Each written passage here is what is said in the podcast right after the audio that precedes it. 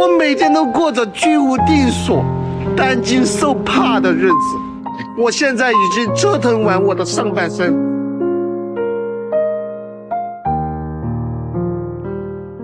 那最近我们都知道，中国的经济下滑得很厉害。那中国的经济不景气，导致失业率飙升。那我们经常讲失业率，中国失业率，那每个国家其实都有，台湾也有，日本也有，美国都有。那中国的失业率很严重，那其他国家的人可能没有办法感受到，你也没有去过。那我们就透过几个最近发生在中国的社会新闻来看一看，是有多么的严重。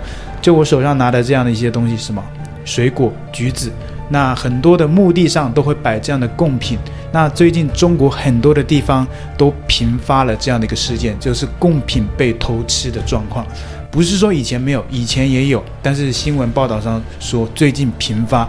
以前发生像疫情之前，中国经济那时候没有这么困难的时候，啊，那时候被偷的话，大家可能联想到，因为中国很多人的道德水准比较低下嘛，可能大家贪便宜就去偷吃这些贡品。那最近频发，就说明很多地方都发生了，而且事件的这个案件飙升，不可能联想到说是啊，大家都变坏了，大家都变得没水准，跟这个没有关系。其实就反映出了经济的下滑。很多人也不是说买不起橘子，而是说买橘子都有负担。老哥们，我找到寺庙了。亭子里面有几个菩萨，菩萨旁边有贡品，但是人家这个贡品是锁着的，而且还装有摄像头的。不装摄像头的话，这个贡品是可以偷拿来吃。但是它装有摄像头，现在烧香都要都要装一个摄像头了。现在。后来有些警方就开始出面了，说这个事情是违法的。那据中国的新闻媒体报道，据南华新闻报道，近期广东、福建等地频发贡品被偷现象，广东省更是一天发生数起。有媒体认为，这跟广东省拥有大量外来人口有关，其中大多数人素质水平不高，教育水平不足，才导致贡品被偷吃的现象频发。其实这个就是个经济下滑的状况，他把它解释成说，哦，广东有很多的打工的，很多外来人口，文化程度不足，所以才导致这个现象的发生。那跟这个我觉得是没有太大关系的。那很明显，这个新闻报道的结论是把这些都归咎于那些打工者、那些底层人民啊，说他们是文化程度不高、教育水平不足。你看他整篇报道下来，没有说现在的失业率的问题，没有说经济不景气的问题。当然，我们也知道，他们也不敢这样去写。你的报社这样写，你你还想经营下去吗？你不怕我党来查处你嘛，对吧？那后面紧接着报道说。其实这已经不是最近才发生。清明节期间，全国各地都有类似事件发生，甚至有人在墓地安装监控，防止贡品被偷。此前就有一男子因偷吃贡品发生腹泻而就医，后经调查才发现是死者家属在贡品上撒农药。家属称贡品摆上去不到一天就被偷了，实属无奈。对此，警方也表示。贡品不属于抛弃物，偷吃贡品属于盗窃行为，因此提醒各位，不论遇到什么困难，也不能以身试法。在街路不绕路，在街内不阿路不乌，但两面人都在讲啊。这个画面，我想想，这种事啊，真的是也只能发生在强国啊。这么伟大的祖国，天天说幸福感第一，世界最幸福的国家，还说。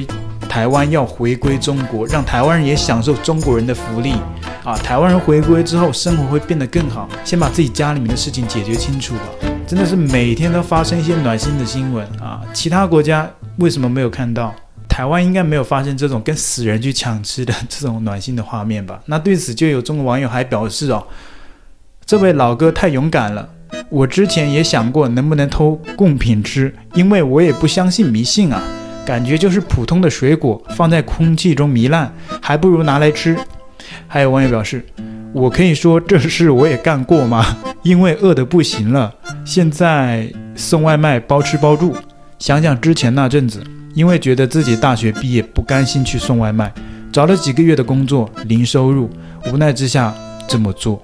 也好奇贡品好不好吃，我觉得不丢人，节约粮食不浪费。”还帮墓地主人打扫了一下才走的。我们应该不能嘲笑这些人为了生存下去也是实属无奈嘛。但有些人我们应该要谴责，就是你明明有钱买得起水果，但是你为了贪小便宜啊！疫情之前其实也有这种事情发生，那些人呢、就是道德败坏啊，为了贪便宜不花钱去偷吃死人的东西，这种的现象啊，这种我们就是没有办法理解。但是像这些因为经济导致大家买橘子可能觉得有压力有负担啊，然后大家去偷墓地的那些橘子，啊当然他们那些解释说什么，反正也是节约粮食嘛，放在空气中也是糜烂。但其实他们这么内心这么想，也是给自己内心一个台阶下，给自己一种安慰嘛。别说你偷一个祭品了，当你吃不上饭，当你饿得快要死的时候，只要别害人，我这个都可以原谅的。我看到一个视频，上山干活，发现墓前有祭品了，拿起来就吃。网友说你吃之前磕个头，很多人就理解不了，说那祭品你怎么能吃呢？我跟你讲一下我的一个经历哈，找我的工作，那饿两三天都没吃饭，饿的就不行了。就是在塘西翔岗后街十三号，那后面有个小山包，上面有很多墓地，他那个经常有人。祭拜，它是什么烤乳猪、白切鸡。还有苹果，还有菠萝啊什么的。我们一到晚上饿了，都上面找找别人吃剩下的祭品。你们说的非常对，拿人家祭品吃的时候给别人磕个头，这种经历你你们也有经历过啊？我跟你讲啊，我从这个事我从来没说过。我跟你说，我饿了嘛，三天没吃饭，就偷个别人煤煤气罐，你知道吗？就是你们没受过苦，你理解不了。在广州找工作，你得有暂住证，没有暂住证，直接就给你扔到车上。什么车呢？拉猪的那车。就是广州的偷盗的、打劫的人太多了。那我们两三天没找到工作，有天实在饿的不行了，我看到马路边呢有一个养猪的棚子，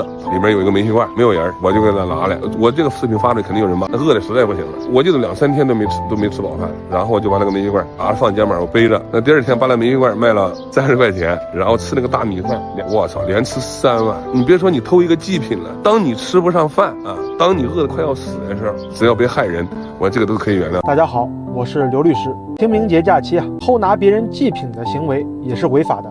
实在是太饿，忍不住偷吃贡品。有网友说啊，这上贡不就是相当于赠与吗？这个贡品既然已经上过给大哥了，那物品的所属权就已经属于大哥了呀。你在大哥面前吃，他又没发表这个反对意见，那不就是默许你吃了吗？其实这个行为啊，已经是属于有悖公序良俗了。而且从贡品的意义上来说啊，它是具有特定用途的物品，也不属于抛弃物。因此呢，偷吃贡品啊，也是属于盗窃行为。其实这种事呢，我也没办法很好的去评判，因为。你目前的很多台湾人应该也没办法去评价这件事情，因为你们没有感受过他们那种饿着肚子吃不了饭，然后看到墓地上有几颗水果。如果是你，你会去拿吗？如果你现在是生活在中国的，然后也面临到了失业的困难，你目前的台湾观众朋友们，你们要不要看着墓地上的那几个水果，然后内心的在想，呃，我要不要去偷吃贡品？有没有这种想法？留言区跟我回答。我们一起来互动，啊！如果你不拿，那真的是你道德水准太高了。那如果你去偷吃贡品了，也是人性的一种表现，因为可能太饿了。我我是没有想象这个画面了，因为我们在这自由世界生活的人很难遇到这种状况。对，那还有网友表示，这没什么好嘲笑的，大家都是为了生活，更贴切的说是为了生存。还有人说，现在找不到工作，没有收入，大有人在，所以饿肚子的事不稀奇。如果是单纯不想花钱买饭而去偷吃贡品，就不道德了。但是如果饿到去吃贡品，更多的应该是去理解大家为什么选择去偷吃贡品。这个问得很好。我们应该去反思他们为什么要去偷吃贡品，不像有些媒体啊，就为国家洗地去解释哦，因为那边有很多的外来打工的人，他们道德水准太低下了，是他们自己的问题啊，没有人去啊研究这个社会为什么突然发生这这么多的状况。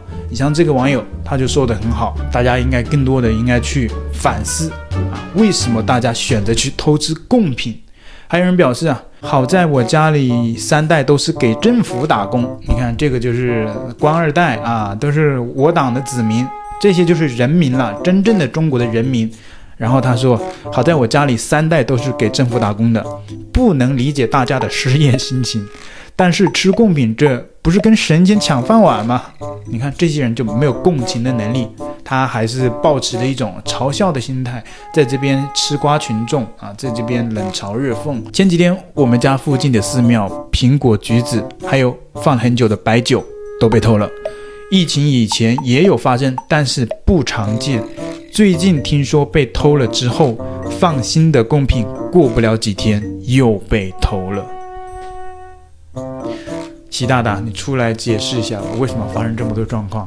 你把这些事情解释清楚了，你再来。啊，厚着脸皮去跟台湾人民说，武统了之后有哪些好处，和平统一了之后又有哪些好处，对吧？你这些事情不解释清楚，你怎么跟台湾人去，呃，去去去说武统之后，台湾人也跟中国一样有很多的福利，过上比现在的台湾更好的生活？你哪来的资本啊？你大言不惭讲这些话，你良心不痛吗？啊？中国的小粉红在家里面都干嘛？现在连地沟油都吃不起了。以前我们还嘲笑小粉红说啊，小粉红吃地沟油。现在啊，地沟油他们都消费不起啊，要去跟死人抢东西吃。习大大，你这个你得好好解释一下。你不解释，下次就你别说什么和平统一了，更别说不放弃武力这种恫吓别人的话。你没这个资本呐、你就算真的把台湾打回来，让让台湾两千三百万人跟他们一样过那种辛苦的日子。这统一有什么意义吗？你把台湾人打回来，只是为了满足你自己的权利，巩固自己的权利啊，巩固中国共产党统治中国的权利，让自己的范围更大。除此之外，没有任何的利益啊！对人民、对百姓，其实不光是对台湾的百姓呢，对中国大陆的百姓来说也没有好处啊。因为战争没有赢家，如果发生战争，中国的经济会继续拖垮下去。那就像现在的俄罗斯一样，经济寒冬啊。大家不要觉得啊，俄罗斯好像是什么发达国家，其实并不是。大多数人并没有钱，口袋里面并没有很多的卢布。今天看到这个暖心的新闻，其实一点都不暖心呢、就是这种状况，其实在中国最近发生了非常多。那像是网络上也有很多这样类似的影片啊，很多可能不是说偷吃贡品的新闻，那就有很多人呢创业失败啊，很多人痛哭啊。太多了，政府一边在说啊，鼓励年轻人创业，然后一边去压榨年轻人。那最近就有几个女生去创业，啊，投资了很多钱进去，然后政府就 过来开始割韭菜了。开业不到一天，政府就开始了割韭菜，无奈之下没有办法崩溃了，眼泪破防了，然后就在网络上录影片。那后来影片也被消失了。这就是中国现在目前面临的一个状况啊！中国内部很多的状况没有办法完全的暴露出来。一旦你遇到了很多像是被割韭菜啊、被国家铁拳呐、啊，然后你失业的状况都不能放出来。你放上出来存活不了，你只能给自己看。你一放出来，抖音就给你删掉了。今天是我创业第一天，然后我竟然哭了，就是。我不知道最近是因为我的心态不好，还是说我情绪不好，就是就是感觉自己啊内心很压抑、很脆弱，就真的是这十年来没有经历过社会的这些